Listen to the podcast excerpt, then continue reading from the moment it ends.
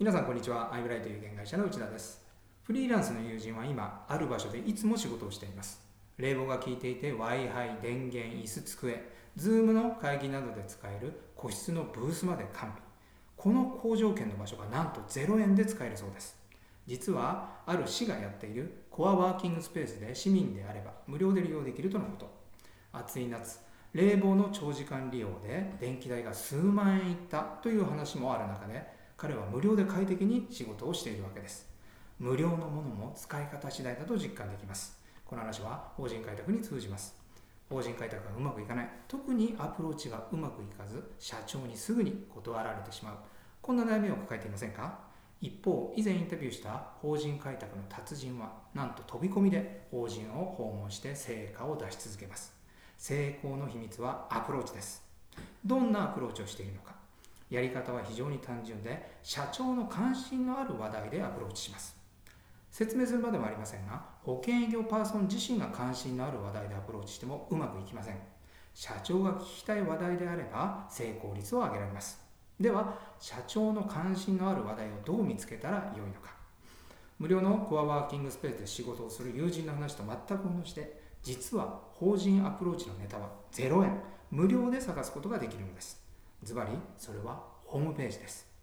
その達人は訪問する法人のホームページをくまなくチェックします。これをやっている営業パーソンは結構いると思いますがその達人はもう一歩踏み込みます。掲載されている情報から今社長が抱えている問題を予想するのです。例えばいつも人材を募集している法人であれば採用がうまくできていないとか採用した人が定着していないという問題を抱えていることが予想できます。例えば本業とは少しかけ離れた新規事業をスタートさせた法人であれば本業の売り上げが下がっているとか新規事業がうまくいかないという問題が予想されます。問題を予想したらその問題を解決するアプローチをするのです。保険を売るためのアプローチではありません。社長が頭を抱える問題を解決するお手伝いをするとアプローチすればすぐに拒否する社長はまずいません。これでアプローチはうまくいくのです。問題解決をお手伝いしても保険が売れないのではこう考えた方も多いはずです。ではこの達人は保険をどうやって売っているのか。パターンは2つあるそうです。